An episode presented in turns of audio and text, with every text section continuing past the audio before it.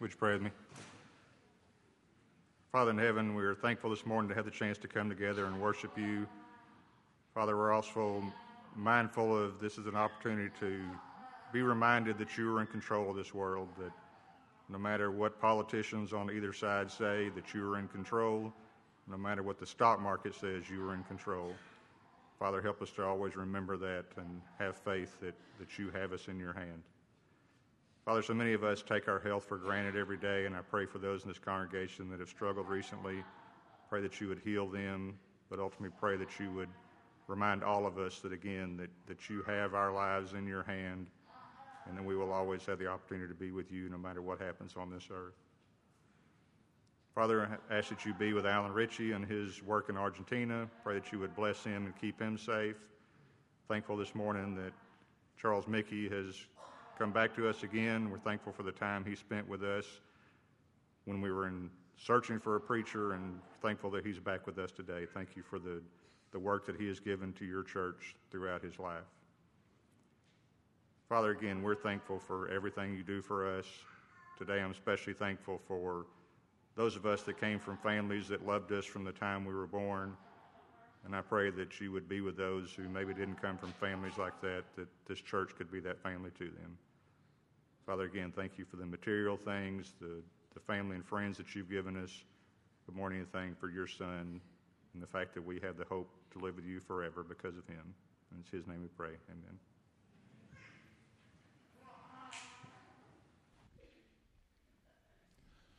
Christ we do all adore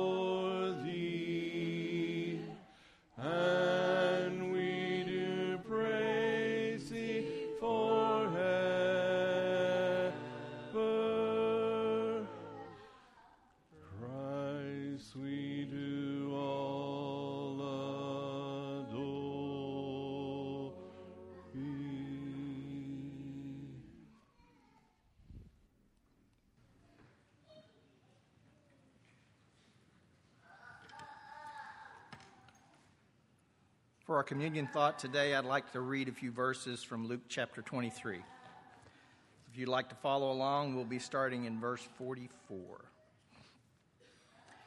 And it was about the sixth hour. There was darkness over the whole land until the ninth hour. While the sunlight failed, the curtain of the temple was torn in two. And Jesus, crying with a loud voice, said, Father, into thy hands I commit my spirit. And having said this, he breathed his last. Now, when the centurion saw what had taken place, he praised God and said, Certainly this man was innocent. And all the multitudes who assembled to see the sight, when they saw what had taken place, returned home beating their breasts. And all his acquaintances and the women who had followed him from Galilee stood at a distance and saw these things. Let's skip down to chapter 24. But on the first day of the week, at early dawn, they went to the tomb, taking the spices which they had prepared. They found the stone rolled away from the tomb. And when they went in, they did not find the body. And they were perplexed about this. But there were two men standing by in dazzling apparel. And they were frightened, bowed their heads to the ground. And the men said, Why do you seek the living among the dead? Remember how he told you while he was still in Galilee that the Son of Man must be delivered into the hands of sinful men, be crucified, and on the third day rise. And then they remembered his words, and they returned from the tomb. They told all this to eleven and to all the rest. Now, this was Mary Magdalene and Joanna and Mary, the mother of James, and the other women with him who told this to the apostles. Let's pray together. Father, as this scene that you've given to us in the words in Luke, we're grateful to know that Jesus did sacrifice himself and that he rose on that third day, as he said. Father, because that's, that's the basis of all of our trust and faith, knowing that you said you were going to raise him and you did. Father, we partake of this bread, we'd ask that you'd help us to remember that, that his willingness to give himself, but also your willingness to bring him back and to also bring us back, because with his death and resurrection, our sins can be forgiven. Thank you, Father, for loving us. It's through Jesus we pray. Amen.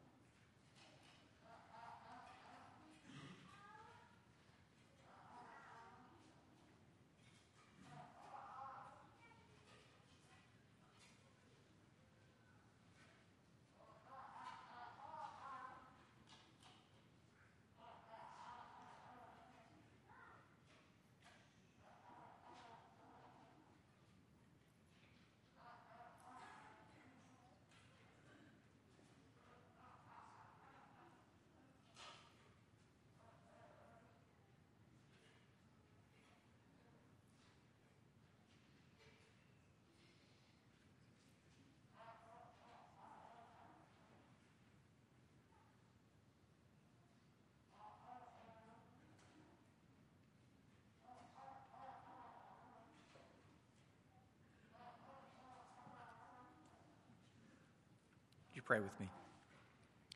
Father, again, we come to you thanking you for the blood that was shed. For as you've told us, without the shedding of blood, there was no forgiveness of sins.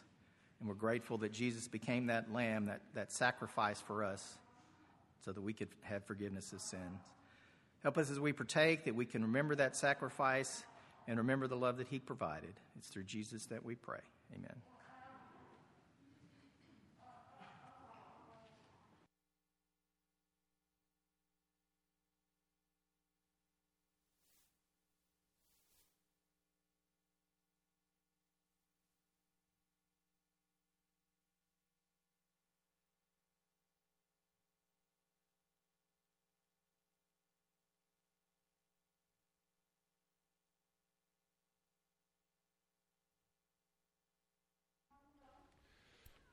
Turn your eyes upon Jesus. Look full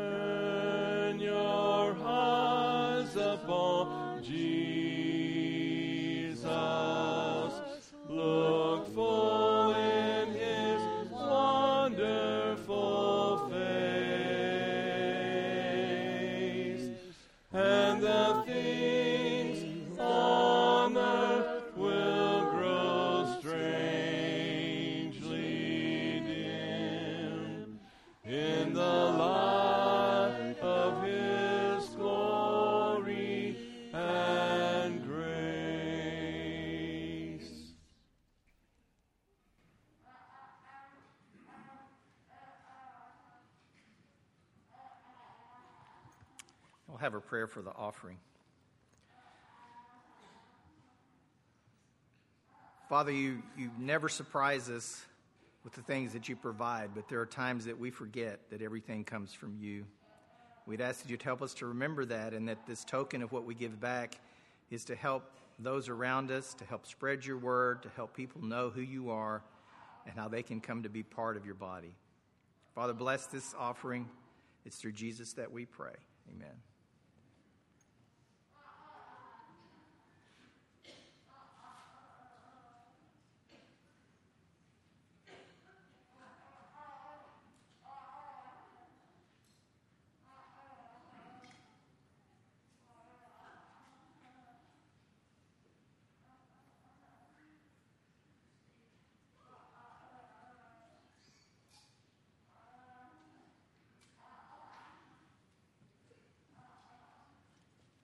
Can see the bucket. It's time for Kids' Gift.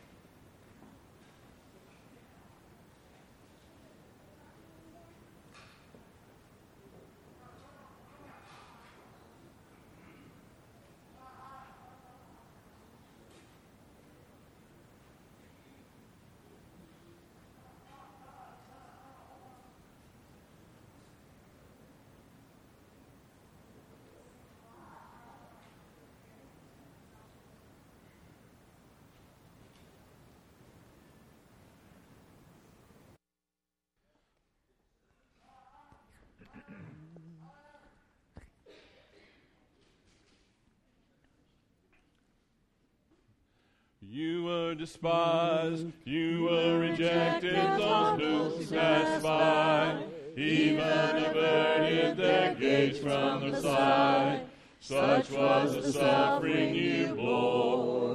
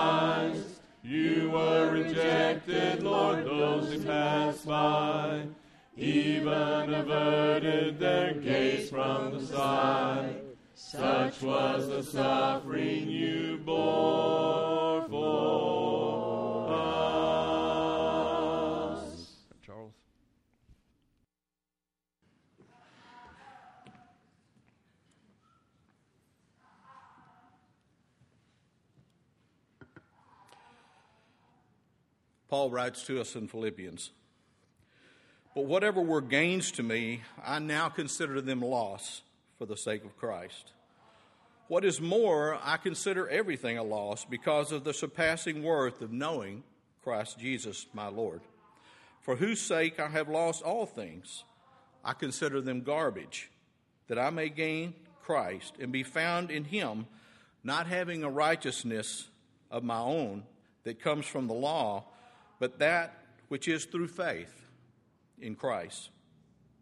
The righteousness that comes from God on the basis of faith. I want to know Christ. Yes, to know the power of his resurrection and participation in his suffering. So, becoming like him in his death, and so somehow attaining to the resurrection from the dead.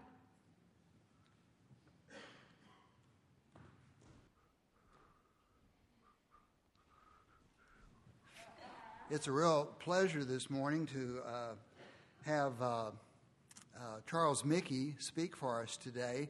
Uh, Charles and I knew each other uh, in college. Uh, in 1966, I went on to medical school, but Charles was held back.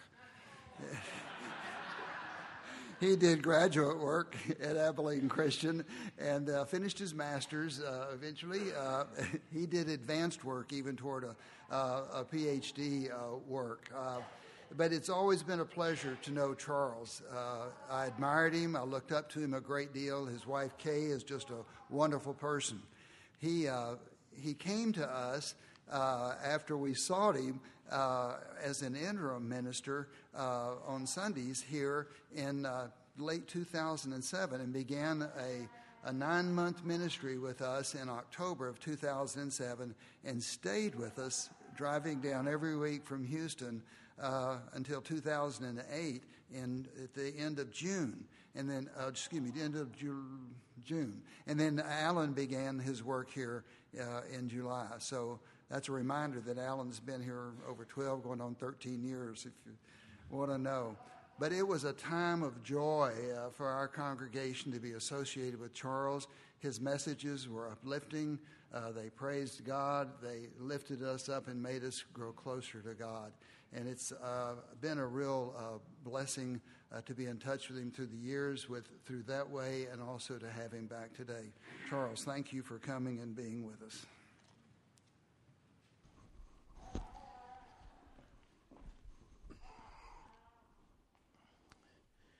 Thank you, Roger, and thanks to Alan for the invitation. Anybody else that had a hand in my being uh, invited to come back and be with you for today. What a blessing it is. Randy, thank you for leading us in those wonderful songs. I've known uh, Randy's family for a long time.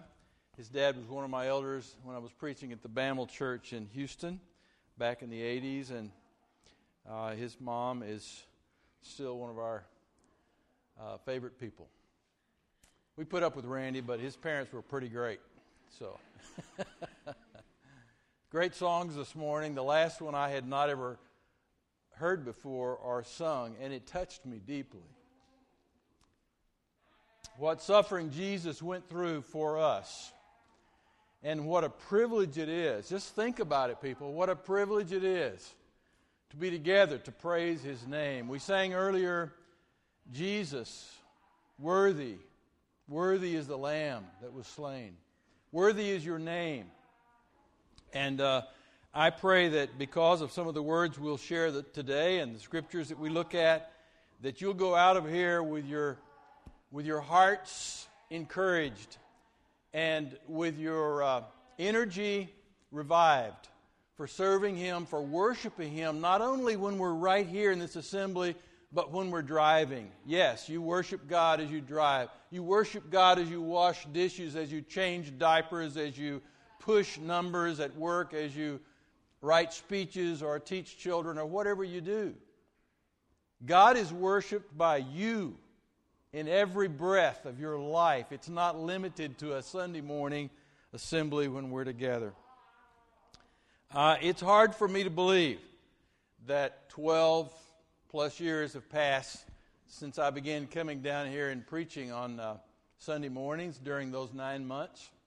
It's really hard to believe, but then I look in the mirror and I think, yeah, well, I guess that is right. A few years have passed, and as you get to the age that Roger and I am, uh, Roger and I are, we, we have to admit, yeah, we're closer to the end by far than we are to the beginning in those college years. Kay and I will celebrate uh, 54 years of marriage this summer, and uh, she gets the greatest admiration and praise for putting up with me for all those years. Uh, read a story the other day about a guy that asked his wife, he said, uh, Where would you like to go for your anniversary? She said, I want to go somewhere I haven't been in a long time. So uh, he suggested the kitchen. That wasn't very nice, but uh, he also said that he'd married Miss Wright. He just didn't know her first name was Always. I do like the story of the old preacher, and, and I certainly identify with that uh, these days. The old preacher who was dying. Uh, he knew that death was near, didn't know exactly when it was coming, but he was very, very sick, and uh, people in his church were coming to be with him. He specifically asked for two church members to come and be with him, and he designated the time uh, for the lawyer and the IRS agent uh, who were members of his church to come and be with him. Uh, they came and uh, he motioned to them weakly to come over close to his bedside, one on each side. Uh, he reached out and took their hands, and they were wondering why he'd called them there. He uh, had never really shown great affection or friendship toward either one of them, but on this occasion, they waited quietly. They waited. They waited. Finally, one of them said, uh, would, you, would you kindly tell us why you called for us? We're honored to be here, but why did you call for us? And he said, Well, weakly, he said, The Lord died between two thieves, and I intend to do the same.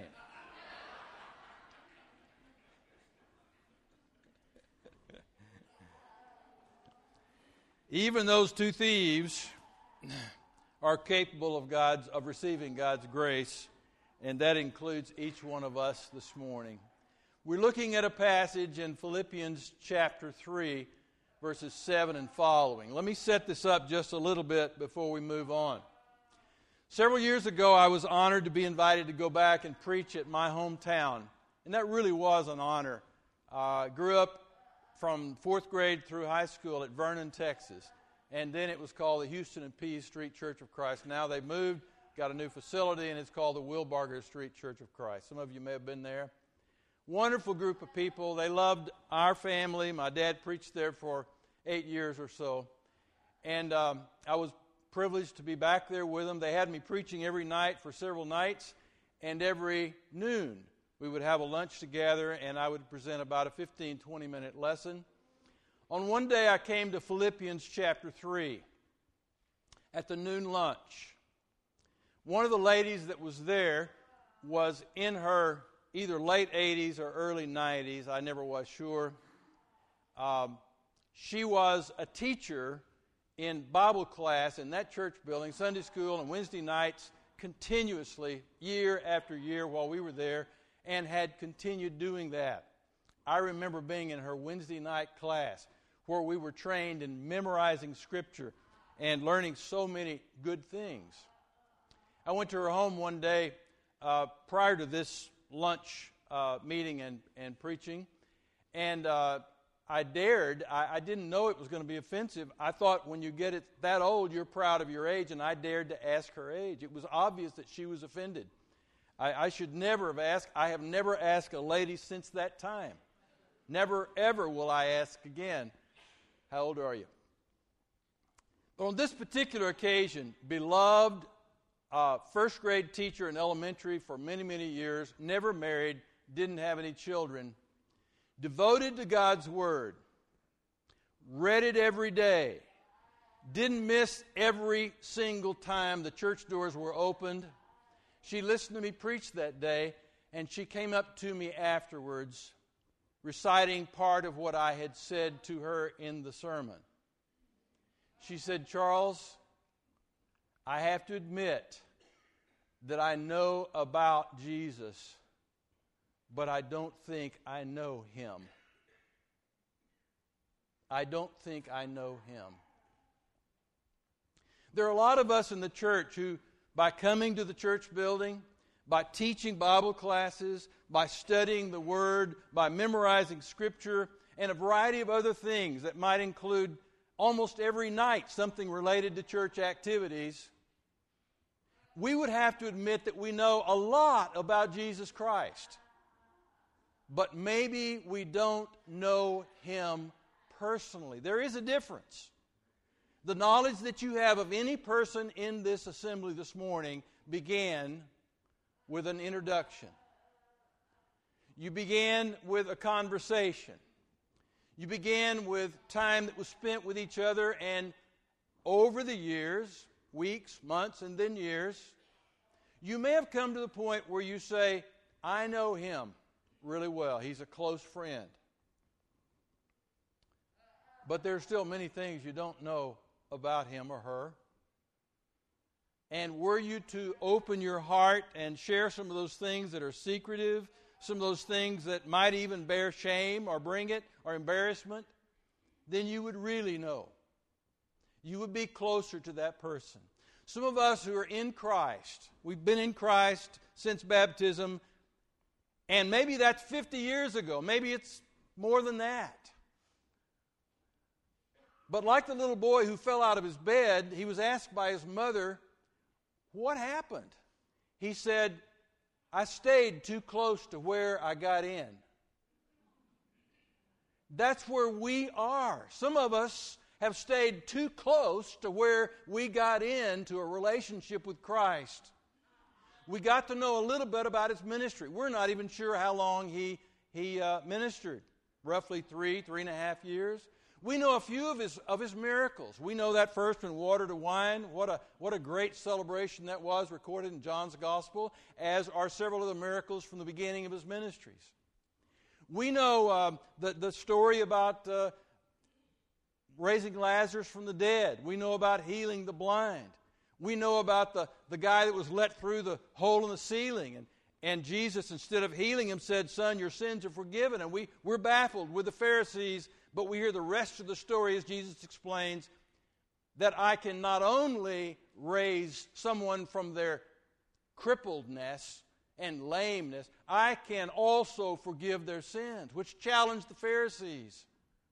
We know about some of his statements in the Sermon on the Mount, but we're not sure what to do with them because he challenges us and convicts us, and we want to move on to where we see him with the children, welcoming them.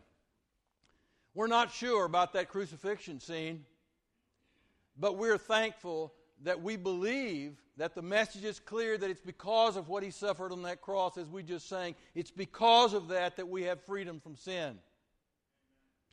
We know the truth, but the truth has not set us free. Maybe we don't know the truth who is Jesus, though, when Jesus said, I am the way, the truth, and the life. We don't personally know the liberty that is ours that comes from knowing Jesus with intimacy because we spend enough time with Him and because we have decided repeatedly, hour after hour, to trust Him. I want you to look at a passage uh, that I think we'll have up here. Let's go ahead with Philippians 3 uh, 7 and following. I'm going to tell you what comes before these verses. Paul is writing a, a, a letter that we call Philippians. I love it uh, sometimes I think more than any other part of Scripture. but then I think about some of the others and I can't say that. There's so many beautiful, challenging, wonderful per, uh, scriptures that, that help us and encourage us. Uh, in Philippians, Paul is writing to a church that he knows and he loves. And over and over in this letter, 17 times he says, I want you to rejoice, or he talks about joy. It is the epistle of joy. And, uh, and yet, that church began with great challenge and, and sufferings. Uh, Paul and, and uh, Silas were there in Acts chapter 16, and, and they preached to Lydia, and Lydia and her household were baptized. But not long thereafter, uh, he, he and Silas were thrown into prison because of an exorcism they performed. And, and they found themselves at midnight in prison when there was an earthquake and they were freed. And the Philippian jailer was about to take his life. You know the story. It was in that moment that the Philippian jailer was about to take his own life. Paul stopped him and said, Don't do that. And the Philippian jailer asked the simple question How can I be saved? What must I do to be saved? Well, he meant, I think, he meant, How do I get out of the fix I'm in? Because if I lose all of you prisoners, I'm going to be killed. I'm in charge of you guys, and despite the earthquake, I need you guys to stay right here. Paul said, What you need to do is something far better than getting out of this fix. You got to get out of a fix that eternally has you damned to hell if you don't know Jesus Christ and put your faith in Him. It wasn't long after that, as Paul explained to him who Jesus was and what he had done, that the Philippian jailer joined Lydia and her household and formed the nucleus of that church in Philippi. Paul and Silas still had to deal with uh, uh, the jail and the officials in Philippi and a few other things. But later, years later, toward the end of Paul's life, he's writing back to them in this letter, and Paul is challenging them. Despite the division in their ranks, despite the problems in the church, he starts chapter 3 by saying, I'm going to tell you again, rejoice in the Lord. Chapter 4 begins the same way. I want you to rejoice in the Lord. And again, I say, rejoice. There is reason to rejoice even in the midst of sufferings, setbacks, squabbles, divisions, arguments, and everything else. If we look at what is steady, if we look at what is the anchor of our life in our relationship with Jesus Christ. So, at the beginning of this chapter, Paul says, there are people among you who are insisting that you perform circumcision on Gentiles. We don't like to talk about circumcision, but it's prominent in the Old Testament, it's prominent in the New Testament. When the Gentiles came to Jesus Christ, the Jews didn't know what to do with them. On the eighth day of a little Jewish, Jewish boy's life, he was circumcised across the board. It didn't matter any other part of his life, he was circumcised on the eighth day. Why? Because that was a dedication to God. That was a covenant agreement that they had that went all the way back to Abraham. You can trace it from Genesis forward. And so the Jews became known as the circumcision.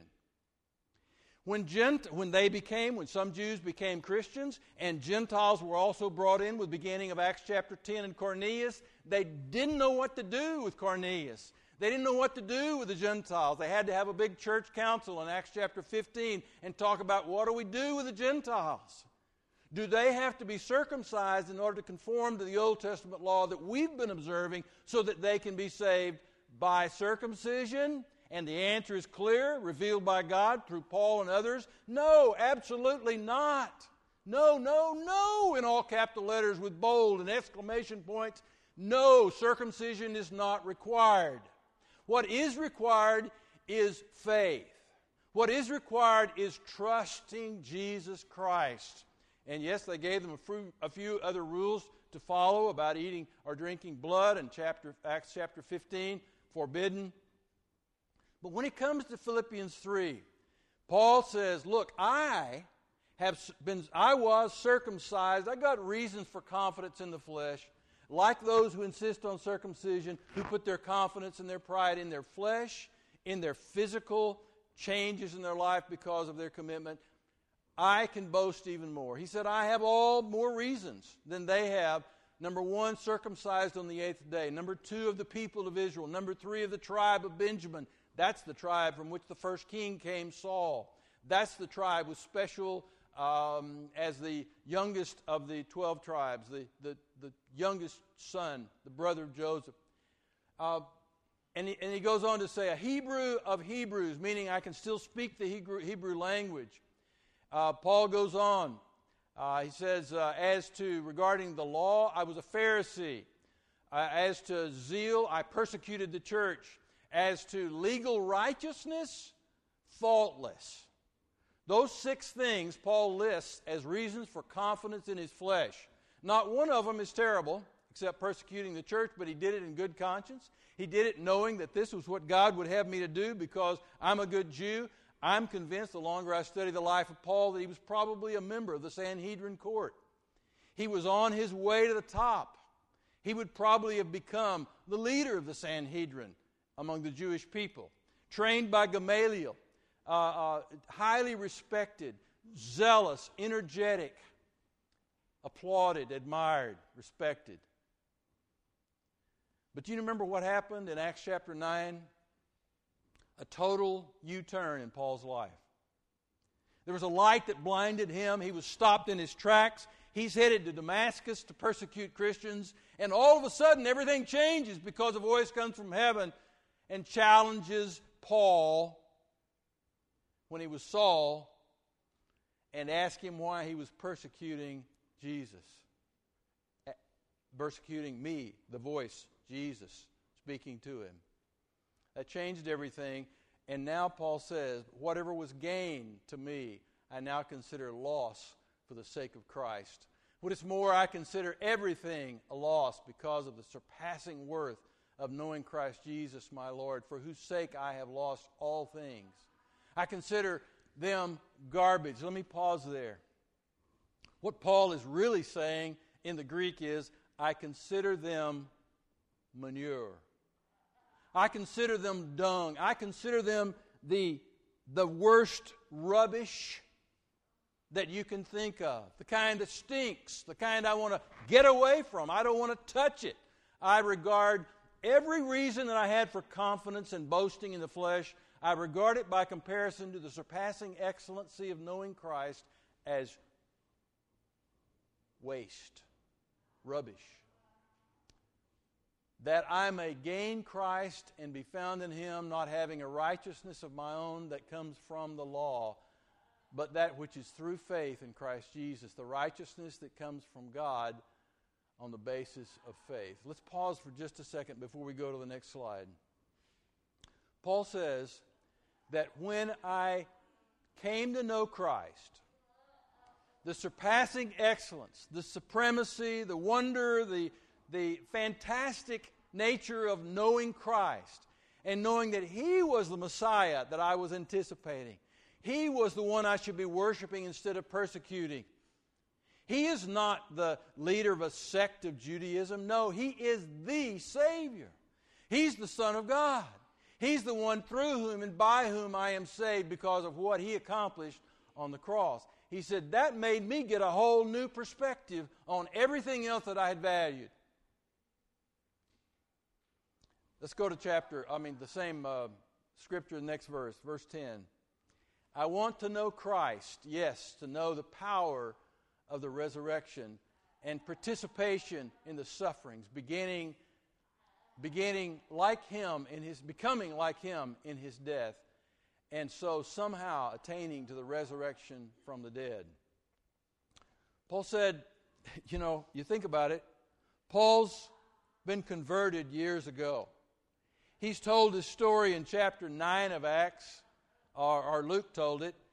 He himself, Paul, told it in uh, Acts 22 and Acts 26.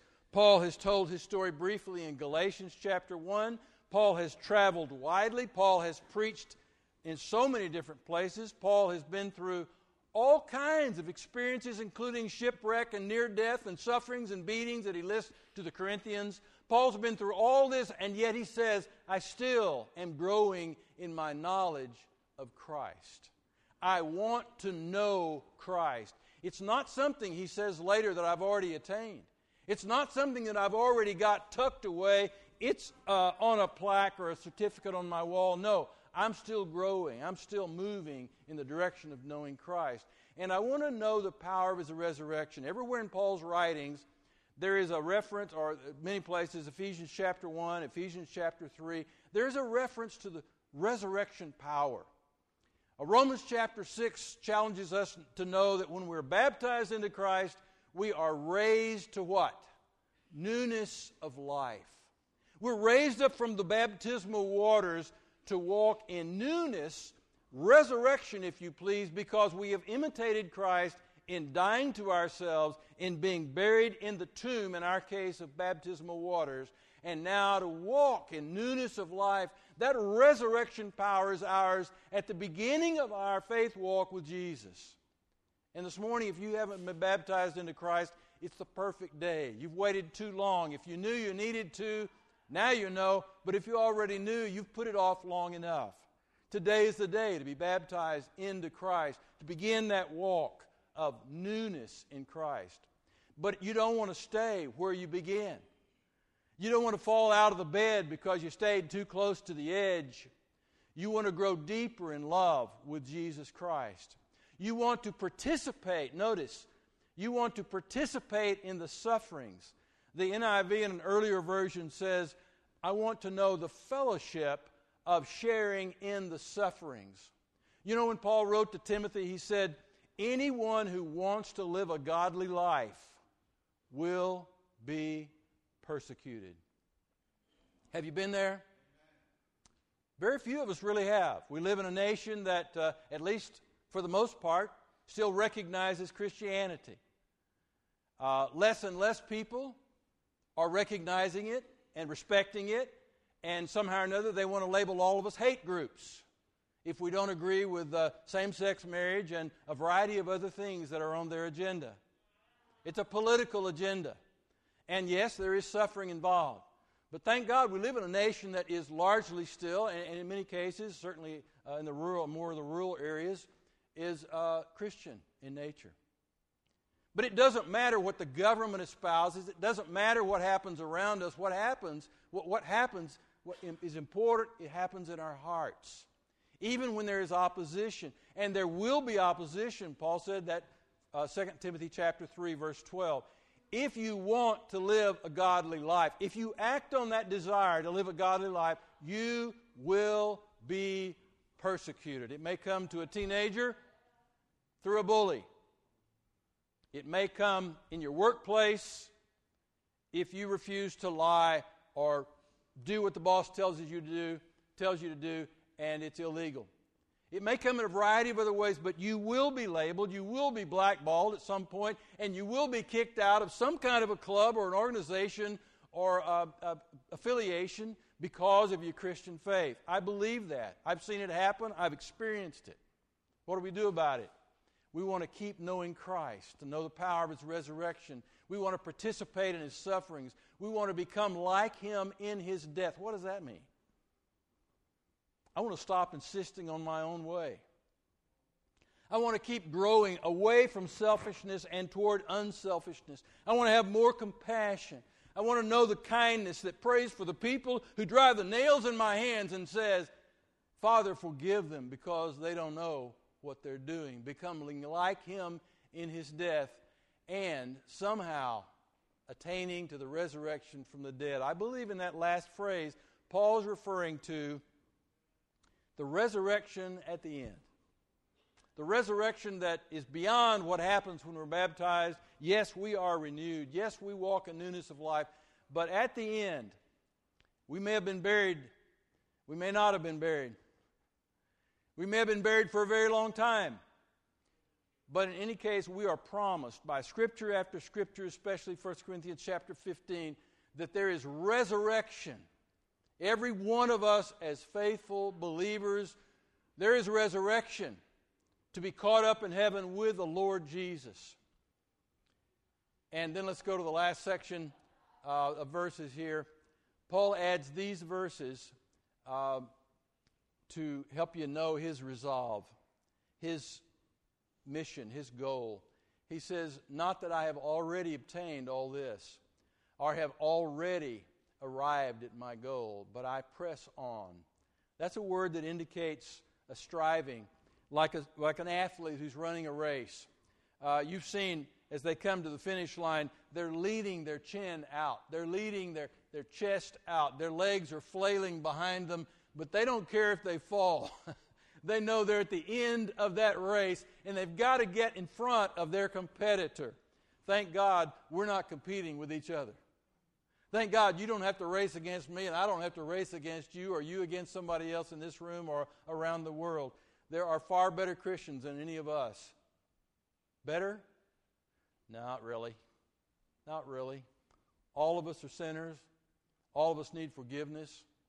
I don't care how good you are, you're not getting in on your righteousness. Paul says, I'm through with that. The legalistic righteousness that is my own, he talks about it here. I'm through with that. He says, uh, I press on to take hold of that for which Christ, Christ, Jesus took hold of me. Brothers and sisters, I do not consider myself yet to have taken hold of it, but, on, but one thing I do. Notice, one thing, Paul says, at this point, late in his life and his ministry, he says, I am forgetting what is behind and I'm straining toward what is ahead. I press on toward the goal to win the prize for which God has called me heavenward in Christ Jesus. It's a beautiful picture of a man who knows he has not arrived, but he is assured of victory.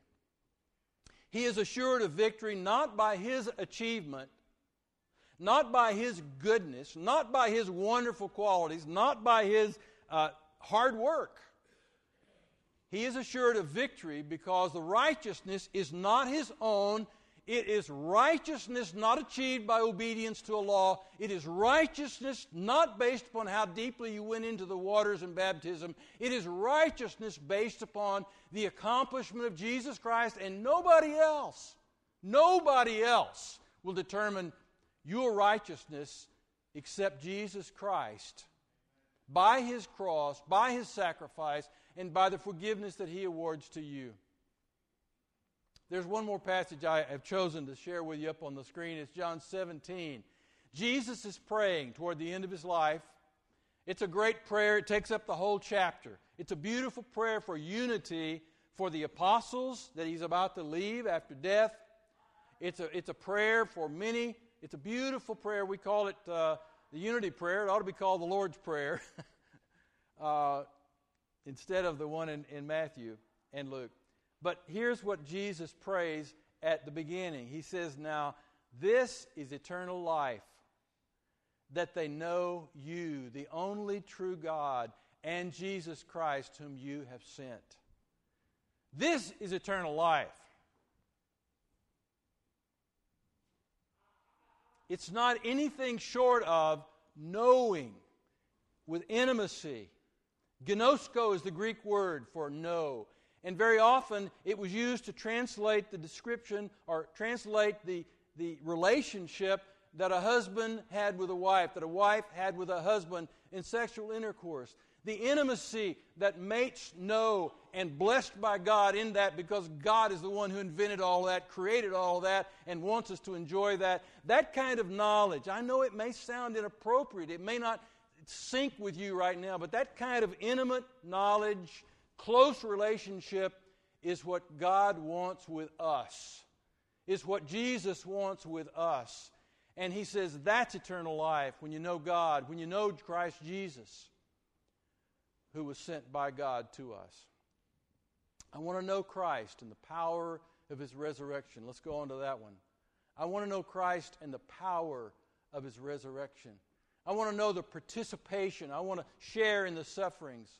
I want to become like him in his death and somehow attain at the end to the resurrection from the dead. What happens? What, what, what has to happen for you to know Christ in that way?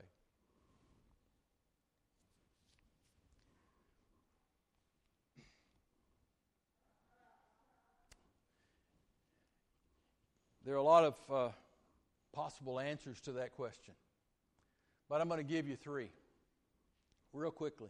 Number one, it takes time.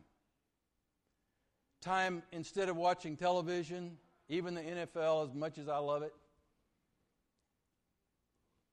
it takes time in God's Word. It takes time not to memorize Scripture in order to be proud of your accomplishment, but to soak in the challenges of God's Word. When you hear Jesus say, when you are not at ease or at peace with your brother, you're about to partake of the communion, you go get at peace with him before you bring your offering. The challenges that, that call us to stop judging. The challenges that turn uh, that challenge us to turn the other cheek, to go the extra mile, to give with good measure, knowing that that's what's going to come back to us. You just take verse by verse through the Sermon on the Mount and let it sink in. To know Him, to know the quality of His teaching, but more importantly, the quality of His life. It takes time every day in God's Word. Get away by yourself. Find 15 minutes, if nothing else, and read God's Word. But please keep coming back to the Gospels with your eyes on Jesus. Keep coming back to the Gospels. Leviticus is hard to read, it's hard to understand, and it might discourage you from serious Bible study, but come back to the Gospels. Go to Deuteronomy, go to Revelation, but keep coming back to the Gospels and read. Read something from the Gospels every day. Secondly, it takes talk. And I'm talking about prayer. Some, someone has called prayer the, the basis for vitality in the Christian life. It is a source of life. Without talking to Christ, without unloading our burdens, without opening our hearts to the man, the one who came opening his heart to us. It's not just coming to know Christ, it's through prayer you come to know yourself. As you read scriptures and you pray to God about it, you say, I don't understand this. You say, Oh, I do, and that's new, and thank you, Lord, for that. Or you say, Please help me today to put this into action because this is convicting and I'm not comfortable with it. It takes talk. And finally, most importantly, it takes trust. To trust in someone, to know that they are trustworthy, you have to take a risk. Have you noticed that? You gave a responsibility to your teenage son or daughter, not because you had seen them accomplish that before, but because you wanted to know if they were reliable. Most of us in the Christian faith walk in a very straight line that doesn't take a risk at all. We've never stepped onto a boat or a plane that would take us to a far place in the world to do mission work.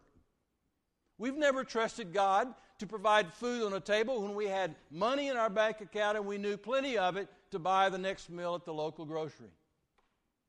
Is there a reckless initiative in your life that dares to step out where Jesus Christ has to prove himself trustworthy, or will you stay in the narrow, safe confines of what you've always done and always provided on your own, and sometimes being very proud and confident in your flesh? Paul says, No, no, no, no. Count it all rubbish anything that you've accomplished, anything that's been good in your life, by comparison on your own, by comparison to knowing Christ, is garbage. So take time for Jesus. Make sure you're talking to Him. Communication is a key to a relationship. You know that's true in marriage, it's true with Jesus Christ. And finally, take a risk. Take a risk. Obey Jesus in a way that challenges you to do more than you've done and that will prove, it will prove the faithfulness of our Lord Jesus Christ. When you look at that passage in, in uh, Philippians 3 again, uh, there's a verse. Uh, it's, it's not one that's up on the screen or will be up on the screen, but I got to get back to it here real quick. I want to finish with this. I promise I'm finishing. By the way, chapter 3, Paul begins in the middle of his, of his letter to the Philippians with the word finally.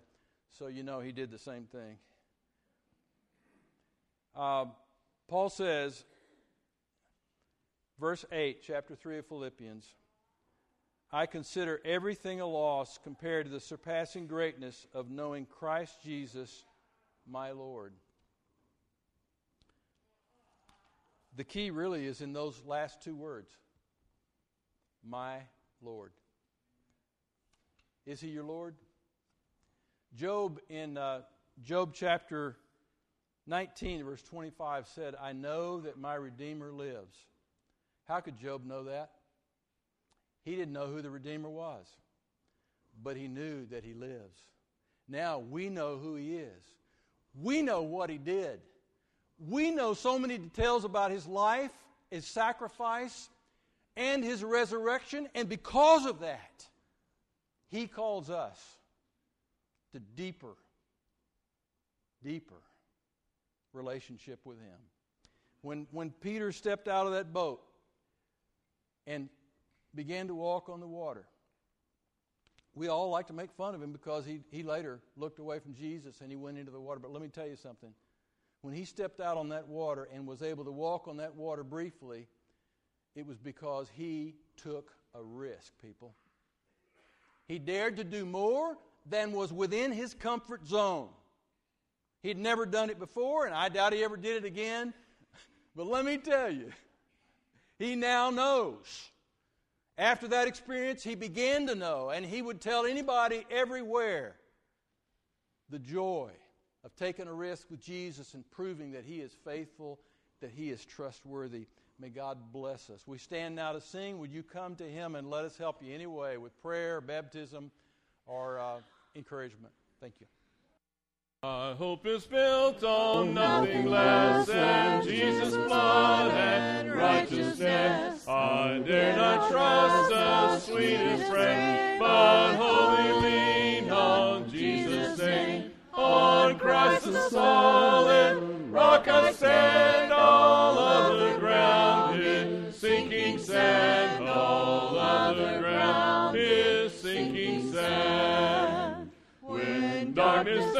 his lovely face, I rest on his unchanging grace. In every high and stormy gale, my anchor holds within the veil. On Christ the solid rock I stand,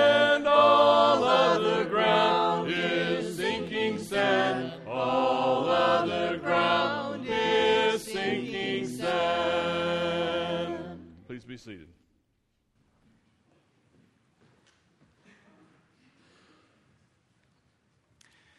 We want to welcome all of our visitors again today here, and we have a small token of our appreciation. We have some bread here we'd like to give you, and we have a couple volunteers, it looks like, here.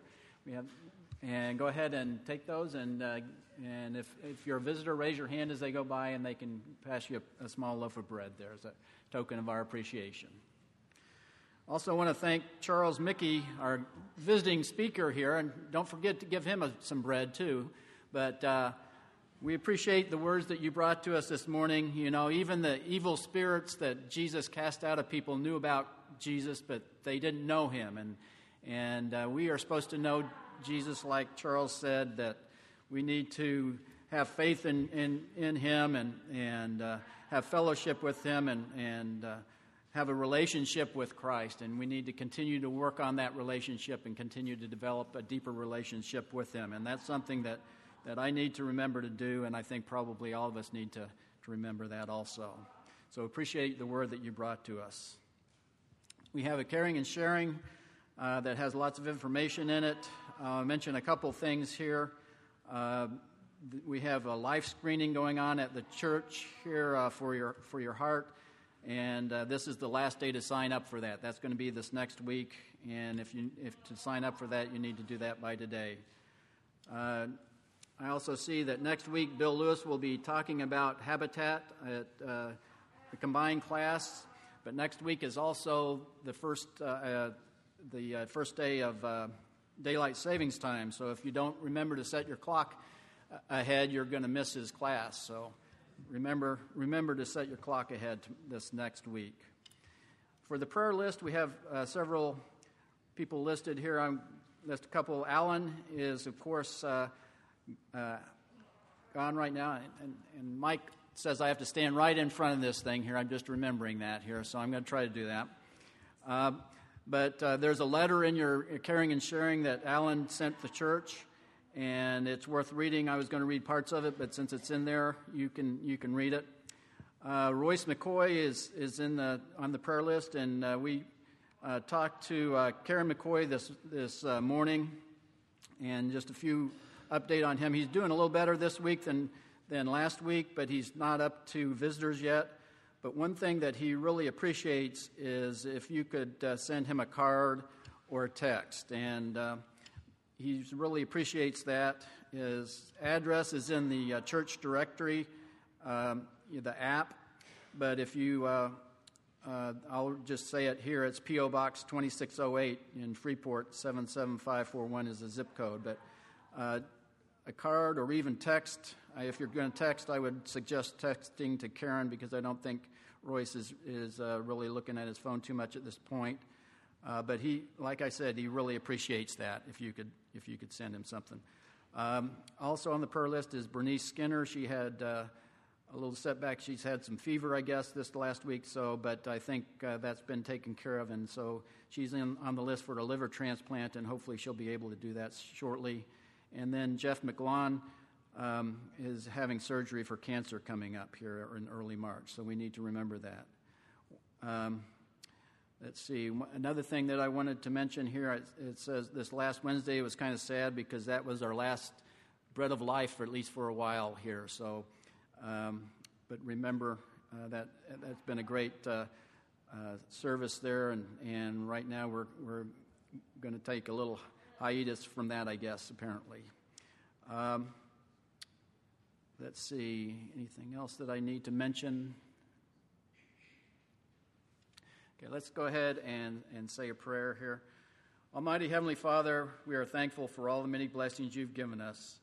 We want to recognize you as, as all powerful and, and able to do anything, uh, the provider of all the things that we have. We ask that you be with us here in the coming week. Fill us with your spirit and, and help us in that week. Uh, Father, we want to uh, also remember that uh, the food that has been prepared for us, uh, that, uh, that is, uh, bless that food and, and remember the hands that, that prepared it. Um, we want to recognize, remember also that you sent your Son who died upon the cross for the forgiveness of our sins. It's in Christ's name we pray. Amen. And I guess I should remind you, too, before I leave here, I was supposed to say that we had a family feast fellowship. So, right after services uh, today, we can go back and, and get some food. And if you're a visitor, you're welcome to come. There's plenty of food, and so you should be good. Thanks. So, I'll be standing. As the mountains surround Jerusalem, so the Lord surrounds his people.